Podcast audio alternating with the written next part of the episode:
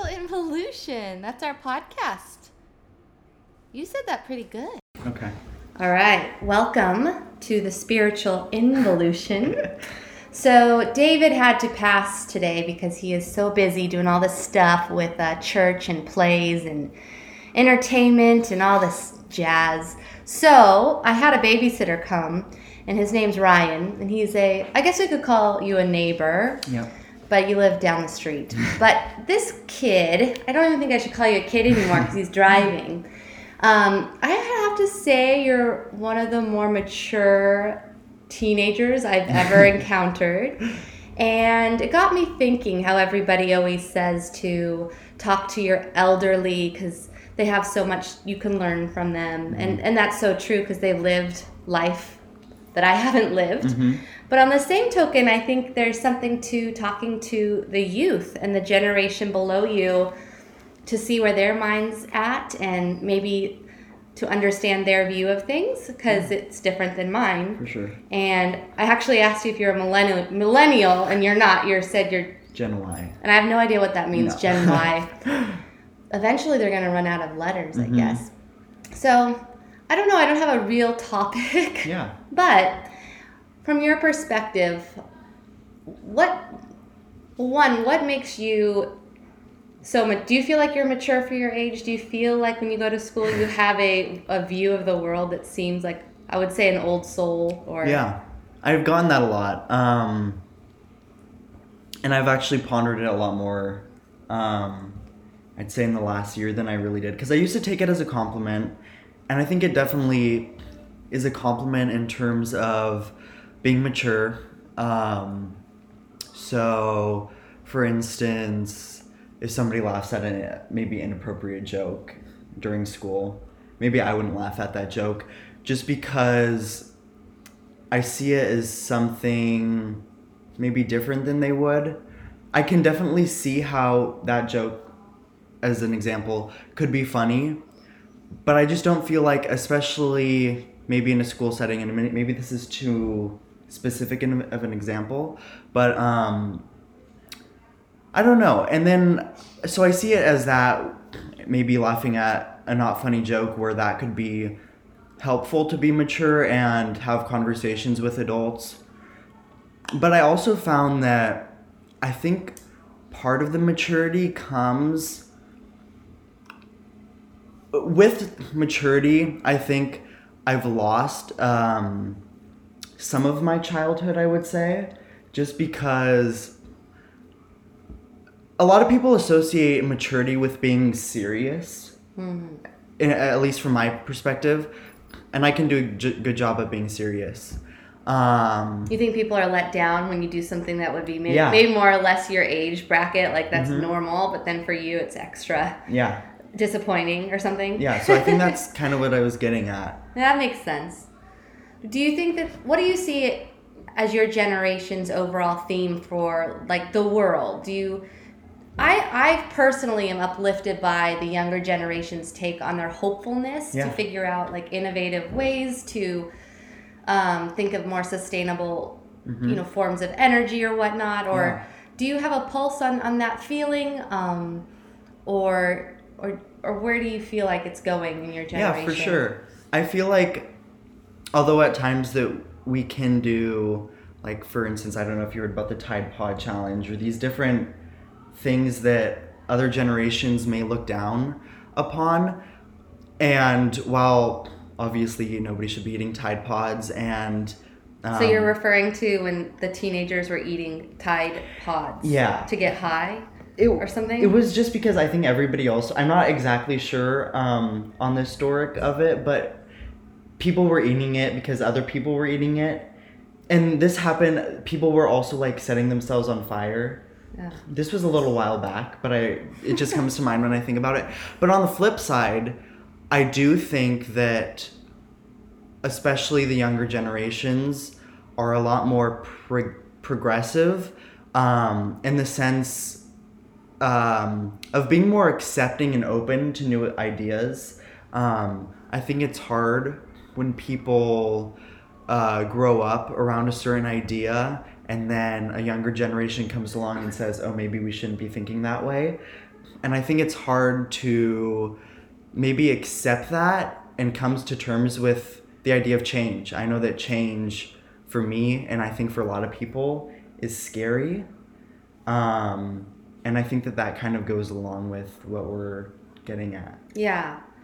Which brings me to the idea that you, well, probably a little older really, is the first generation that really grew up with the internet. Mhm. Like for me, it happened kind of in, I think, seventh, eighth grade. I remember AOL Messenger. Yeah.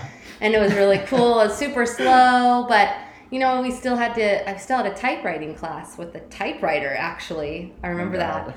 Um, so it's just like starting to become something. But you probably grew up with like, Yeah. I I mean, was there? There was uh, there was cell phones, but Mhm. there prob- was there like iPads and stuff then. So probably when I was a lot younger, there was definitely iPods. I remember everybody had the iPods for Or the music. Yeah, yeah. In terms of iPhones, I can still remember when my mom and dad. I think my dad had a, a BlackBerry, Oh yeah. and then my mom had just a flip phone. Um. So yeah, I've kind of seen both uh, worlds. And so that's a fast pace. That does like a Mhm. lot of change. Yeah. It's always happening. And then do you think that social media has cultivated your generation and, and shaped it more than let's say my generation? I always think about how Mhm. so thankful I am that I did Mhm. not go to high school Yeah. with Facebook. I mean it Yeah. it seems really hard. Um, yeah, I think there's definitely a climate where people are comparing themselves a lot more to other people. Um, you know, you can choose not to go on social media, and even that brings about some level of scrutiny, I think, from kids. You know, if you don't have social media, Oh, then why who are aren't you? you? Oh, Yeah you're you're nobody Yeah. if you don't have a No. Facebook or Instagram or, or Snapchat Instagram or whatever. Um, and so I think it's it's both. I don't want to just completely bash it. Um, there are areas that are toxic, I would say, but at the same time, I don't know why.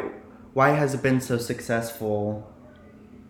I guess we, as a society, have pushed it to be as successful as it is, and I'm pondering whether that is completely bad or completely good or maybe in between or maybe it's what it, we make of it right Right. Because well, we obviously feed into Yeah. it. We create the monster itself, Uh-huh. right? So there's truth to that.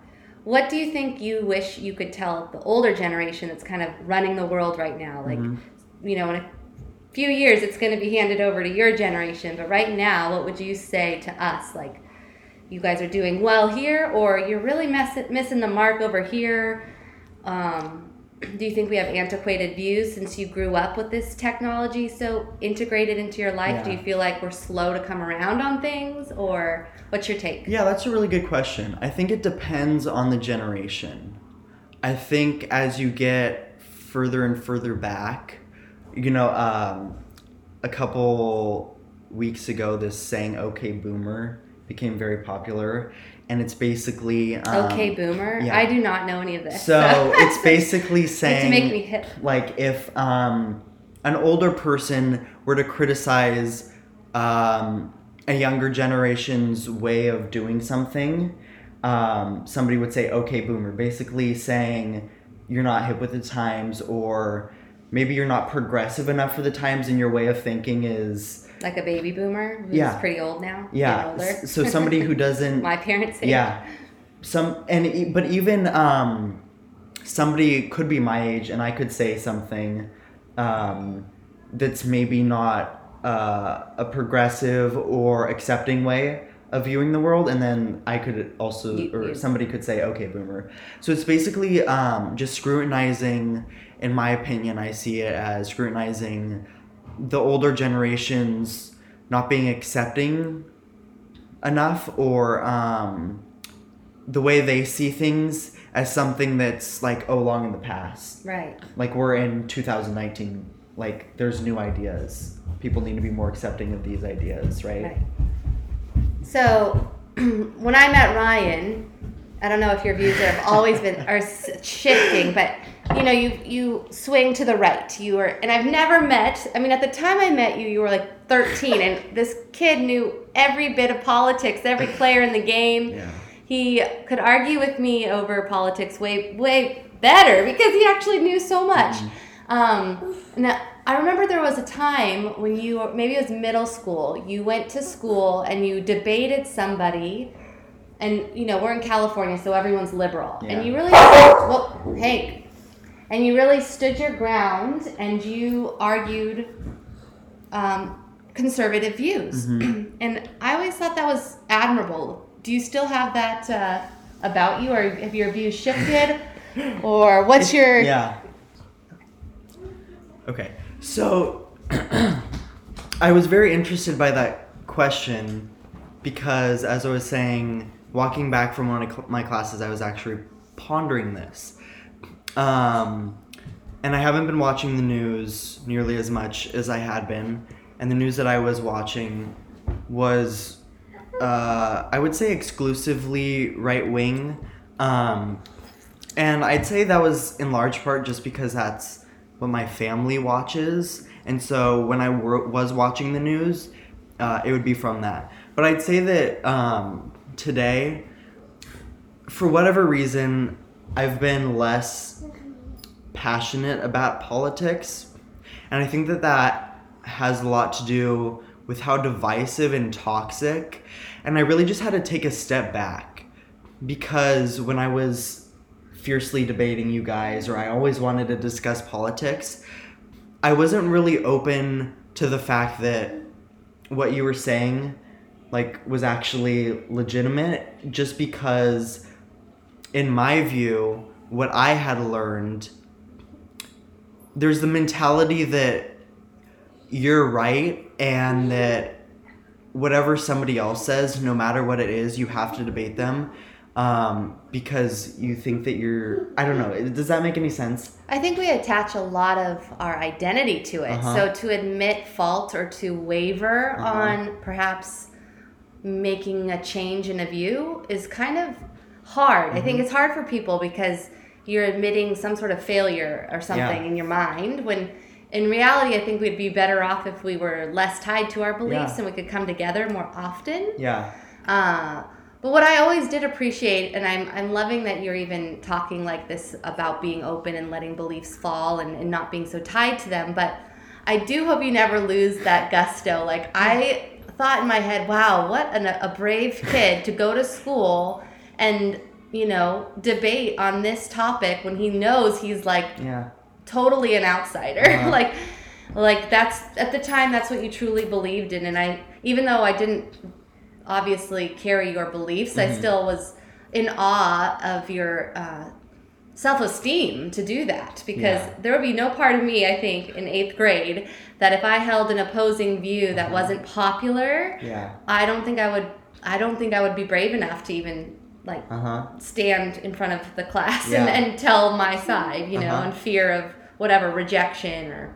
Yeah. But you seem to have done that. Yeah, two things with that. I think um I think part of it has to do with because I'm not watching it as much. I don't have a lot of the information. I feel like when you know something about a topic, you feel more compelled to state your opinion, whether you're backed up by facts or you feel that because you have a better understanding, then you maybe might not humiliate yourself as much. And that goes for everything. That doesn't just relate to politics. Uh, whether you're a teacher or um, you're really knowledgeable about, I don't know, science, right? Um, but I also think it has to do with the fact that. Um, Well, I also think you're pretty wise even saying that because a lot of people I feel Yeah. like specifically with politics will sound off like they've actually studied a lot Uh-huh. and they don't. They just No. don't look into it that far. But Yeah. they will get very um, attached to an idea. yeah. Uh oh. Be careful, Tess. so it's it's wise actually. I think that uh, if you, and I'm starting to even realize this, and I'm a lot older. Is if I don't know something, maybe it's okay to just be Mhm. quiet and Yeah. listen and and absorb things. Yeah. Um, so, to, and to that point, kind of bringing it back to politics, since that was the original question, I think that's another problem, especially. I feel like in the debates, if um, a candidate were to, in the past, support something and now they change their opinion, whether new information came out or um, they realize that maybe, as we were talking about, they weren't being so open minded and they realize, you know, okay, boomer, right? That just to tie it all together, that that way of thinking is outdated. And to be able to realize that, I think is a lot more mature, but I feel like in American politics, if you admit that you are wrong, then that sends a message that you're weak or that you're like unwavering. And so, how can we get a litmus test on how you're going to perform as a candidate if you are constantly changing your ideas? And I'm not saying that um, it's bad if somebody is constantly changing their ideas just to fit the narrative, but I think it's different if you really um, come to terms and understand um, that those ideas maybe are outdated and maybe um, you should have a different way of thinking. So I think that there's a difference between um, just changing your ideas to fit a narrative and then changing your ideas because you come to the realization that those ideas might not be um, the most progressive and with the times. Right, leaving room to grow. Yeah. Where not being a flip flopper just because you want votes or something Mhm. like, you know. Yeah. Oh, all right. A lot of distractions. Meanwhile, Tessa Rue, we can't do our podcast if you're throwing a ball near our heads. Oh, what about that generation? Oh, okay. This is really funny, actually. Hold on. Hold on. All right, distraction maybe gone for five more minutes. Okay, so when you said that generation referring to Tess and Noah, I had this thought. Last year, I was going through a little bit of a rough time, and one of the things that started happening was I started to ponder on a lot of things in life. And I think this goes back to what you were saying about being mature. I don't know if other kids do this just because I think that's kind of an awkward topic to maybe even bring up. Um, but I was thinking about how when, and this might be on topic, this might be just totally irrelevant. When, um, say, a kid um, was throwing a tantrum or they weren't doing what you were asking, and uh, you had to reprimand them, whether that just be, um, you know, sternly uh, reprimand them on their attitude and say that's not okay, um, and um, please don't do that in the future, right? And say that that um, toddler, infant, child um, was upset that they were reprimanded, and in turn they were upset at you. I'm sure you've experienced that when you have to be mad at them, and so in turn they feel like um, maybe as a coping mechanism, mechanism that they can be mad back at you. And I don't know why I was thinking this, but I feel like if, um, say, after that day that you had to reprimand them and there's still tension between you two, and you give them a kiss, and then they wipe that kiss away, and then juxtapose that with if, um, say, a teenager was fighting with their parent, and I don't know, they went out, they did something that they weren't supposed to, and maybe what they did has uh, a certain um, weight to it now just because uh, maybe they could have gotten a car accident since they were at that party and there were drinks at that party or whatnot. And so the kid uh, teenager someone who is more mature either shies away i feel like shying away i don't know if uh, i feel like maybe um, wiping the kiss is something more of um, uh, uh, younger something that uh, an, an infant or toddler that um, s- views that symbolism as I don't love you right now because I'm mad at you. But I feel like um, the toddler is stuck in that um, idea that they are mad at their parent and that tomorrow they're going to wake up and it's all going to be, uh, you know, sun, sunshine and roses. And how if a teenager or somebody who's more mature were to do that, is it a greater sign of um, tension and would that last longer because now they're mature and they have a better understanding of um, shying away from their parent? I don't know if any of that made sense. I just thought about it last night and I wanted to get it off my chest. So you were thinking about how the symbolism of a toddler experiencing, let's say, a parent Yeah. um, being angry at them and saying, you know, you shouldn't have done that. Yeah. And so they retaliate by kind of shunning them in return. Yeah. Perhaps by wiping the kiss off of Mhm. their cheek and Yeah. and that's their kind of standing of I'm not happy with you. I'm Yeah. going to show you you're mad at me. I'm not I'm not done being mad at you. But that that kind of similar situation as a mature teenager lingers longer so you hold things in Yeah. longer so you're not as quick to forgive or Uh-huh. let go. Yeah. And is that because you're I don't know. I think that that kind of has to go with maybe losing innocence in a way. I feel like, uh, and this goes back to what we were saying about politics. I feel like when you are younger, and as well with maturity, when you are younger, your view of the world is very um, mono. Uh, how would you say that? Um, you you really only have one way, I think, of seeing the world. Whether that be because you you don't have enough experience Right. with um, a different aspect of the world. You haven't seen as many things. You haven't been to as many uh, places. You haven't uh, experienced as many cultures. So your way of thinking and your world is just very one way, and I think that goes back to what we are talking about about politics. And then I think that when you lose innocence and when you start to maybe mature even more and see the world, I think that it can be very um, scary, but also maybe even a letdown. I don't know now that we're approaching the holiday season, and I'm kind of just going on a rant. So if I'm not like Yeah, saying fine. what I'm supposed to be saying, but I feel like um, with the holiday season, there's as the years progress, there's less and less magic to it, if that makes sense.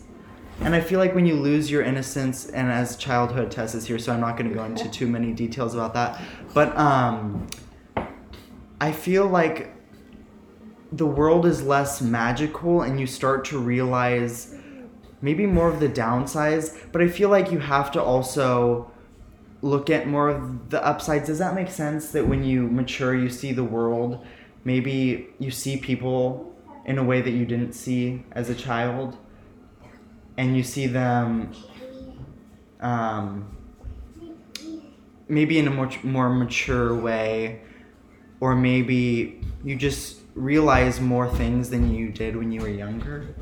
Don't know. I think going back to even how you were trying to describe the whole toddler incident, Yeah. um, you grow up and you have one foundation, one viewpoint that's given to you, and you know it shapes your perspective of the world. Mhm. And oftentimes it takes getting out and starting to mature, and maybe also I think the empathy muscle starts to grow where. You, know, you see Tess and Noah, and everything is about them. It's Mhm. you know, which it should be. They're I'm here to serve them as their Yeah. mother. They can't survive without their Uh-huh. parents. But every you see how they think. It's it's very Yeah, sure. I focused. And as you get older, you see your friends at school who might have had a different living situation or a different religion or have had different troubles. And you kind of then start to branch out. And if you're reading certain history books, you're seeing other points of views. Mhm. And the ground that you thought was super stable starts to wobble a little Yeah. bit. You know, it's not as steady. And then I think that's to me what innocence lost is is how you're explaining it Yeah. and and that is unsettling and it's also exciting Mhm. because more doors open Yeah.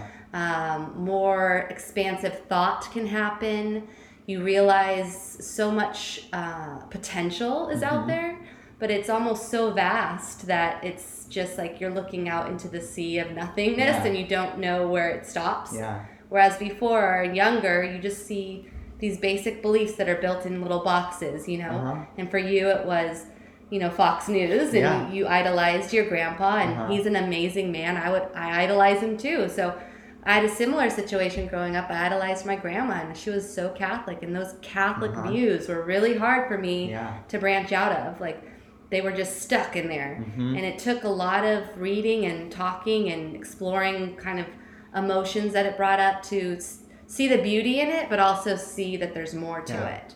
So, you know, I think it's a process of growing, and I think it's a it's scary, but kind of cool. Yeah. And it's cool that you're seeing it, and yeah, I just uh, I have hope for your generation. I think I think whatever you end up being is going to be ama- amazing. um, I don't know how to end it, or if there's any way to end it. I don't really know what I was going for with this podcast, but Yeah. you know, you do have so much about you that's so uh, delightful to you. see in a younger person. Um, when oftentimes I feel like this generation kind of, kind of, I don't know. I like from my perspective that you guys, I don't know. I want to say the sh word, but you're 16, but you probably know that you know you get crapped on a lot. Uh-huh. Like, oh, they're lazy, or mm-hmm. they're this, or or they're too idealistic, and Yeah. I think, um, I mean, every teenager is kind of lazy. Every generation. Yeah. I don't think any of us. I mean, Exactly. whatever. But I love the idealism, and I love the openness that I see in that generation. Mm-hmm. So I wish more of us would kind Mm-hmm. Of look to you guys as as inspiring Yeah. and not so much like oh, oh no look who's taking over in 10 Uh-huh. years type feeling and maybe i'm just projecting that feeling that's sort of what i i kind of gather I think that we can all learn something from each generation, right? I think that this goes back to human nature. We all, as you're saying, we all want to have a stable ground. We all want a little box that we can fit in just to be like everybody else. And we all want to feel um, a part of a larger group, whether that be a generation or a political party or uh, a family or a group of people, right? And we all want to um, just feel accepted, and we all want to feel as part of something bigger than ourselves. And I think that when you start getting with multiple groups, human nature, people start to compare themselves to other people, comparing generations, comparing political parties, comparing um, the fact that maybe the baby boomers might be closed minded, and then comparing the fact that maybe the younger generations, I, I don't know if I would say more naive, but more. Um, just willing to go out and maybe that just comes with youth and maybe um, you would have a different view if you were my age. And i'm not saying that to, to attack you in any way. I'm just saying that when we were talking about innocence i think that as a youth um, and then as a um, an older person whether that be a, uh, the boomer generation or even for me the millennials or um, uh, what's your generation? I'm on the cusp of millennial to Okay. gen x? X. i don't i get i'm confused So whatever that may be, I feel like each side throughout history, each side is always going to have their own opinion. Oh, the younger people, they don't appreciate us, or the younger people, they're lazy. Um, they they go out and do things that are risky without um, taking into account the implications. And then the younger people, oh, you're old. Oh, you don't um, you don't view the world the way I do. So you know, okay, boomer, you're uh, out with the times, right? So I think that everybody's always trying to compare themselves and look at the negative aspects um, of each group if we were to put them into that box that I was talking about previously. But I think in the end, we just need to look at the positive side and realize just we're all human, right? Like, in the end we all we may all have different physical characteristics. We may all have different beliefs. But the one thing that makes us all the same is we're all human. And i think we all need to have more human empathy for each other and stop um, and this goes back to politics and stop just running to our camp because it makes us feel safe or makes us um, feel justified in the way that we believe. And i think we need to be just more open and accepting of other people, um, just loving more other people. I think there's a lot of hatred Um, and I think that there's always been hatred, and I know that and we may never it's possible that we will never and it's probably probably probable that there will all, always be hate and evil in the world but i think that the more we educate ourselves and the more we just sit down and talk like we're doing right now right? Have a conversation and i think that makes people more open more accepting and more loving of their neighbor. I love it. Thank you. Last question since this is a spiritual Yeah. podcast and you have a pulse on your generation obviously more than i do do you feel like your generation has left uh, certain religions or are you feeling like it, the shift in spirituality is becoming broader or Mhm. different or is there lack thereof Yeah. or Yeah, that's interesting. Um, I was also thinking about that when you were uh, when you were talking about your personal um, uh, with your grandma and the Catholic Church and wanting to hold on for so long because you idolized her, and I think that um, as a younger generation, I see that I, because I think we are a little bit more open to new ideas, as we were talking about previously. I think that um, we're less afraid to think for ourselves, I want to say. Right? Just because our family is Catholic or just because our family is Jewish or whatever our religion may be. I think that as we start to educate ourselves and as we start to th- be more open minded, I think that people start to and I feel like even maybe religion stop, starts to either open its boundaries or the boundaries start to fall down, right? Because I think that religion is something that's so personal, right? And I feel like a lot of times with institutions, people take the institution, the church, synagogue, temple, whatever it may be, I feel like in some ways it takes away from that personal aspect and makes it something more I don't know if I would say like structured but the institution makes it um like almost like it's something that you have to do not something that you want to do out of your own like go to church on Sundays right? I know a lot of a lot of kids when you were growing up every that would be the topic um, in our religion books oh Sally um, lied to her mom about being sick because she didn't want to go to church right and so I think that when people start to take religion as something that's more personal to them and actually look within and ask themselves what do they think God is, right? Um, do they think it's somebody that makes all these rules and if you don't follow one of the rules then you're instantly a that you're instantly a sinner and you're going to go to hell and you're a bad person. Or do you believe that God is somebody that loves everybody and that rather than um, looking to other people and judging them because they don't fit in that box or is it a god that just created that person to be the way they are if that's what you believe in right? And they created he- uh, i don't want to say he or she because i don't think that um, god is gendered. I think god is uh, transcends and i don't think that maybe until we die that we will really truly understand if there is a god. But i think that god represents love and i don't like it when people and religions start to deem other people as less of because they don't do this. I don't think that that's what religion is about. I think that religion is about having faith that humanity is good and having faith that um, we should be kind to other people, not because we want to go to heaven, but because that's how we would want to be treated, right? And because we need to have faith that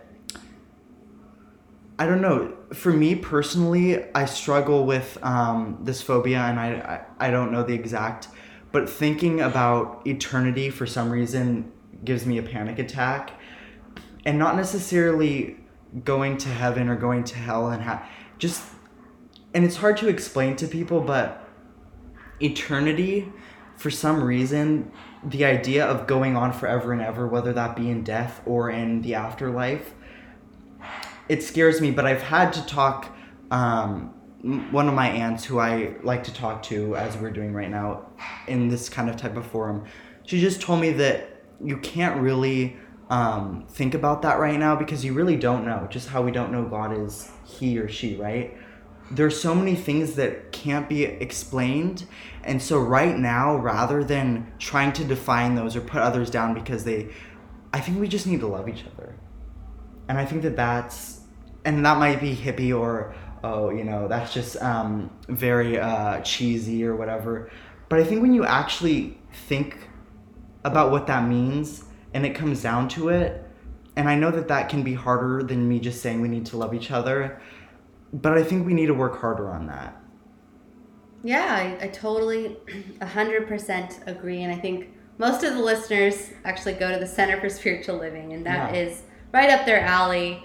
Most of the people that go to that church, for some reason or other, most of them have left kind of an Orthodox church and, and found themselves themselves in this place because they wanted more of a broad stroke. Yeah. And there is an there is something to love and i felt the same way like when you say it, you feel cheesy but it's it's weird that it, it's been programmed to feel Uh-huh. cheesy like Yeah. why it should be the most powerful word we have Exactly. And if you really think about what that means not just saying i love you in a nonchalant Mhm. fashion but like to truly love Yeah. one another like like they are your your brother or sister or Mm-hmm. since i've had kids i use that as the barometer because i've never honestly felt love like that so I, I really try to extend that kind of love to my neighbor not always successfully but it's an attempt you know Yeah. and and it, it, that would be a great mindset for everybody and it would be great if that's the the wave that's coming from the generation Yeah. you know be after me so there's hope There, yeah.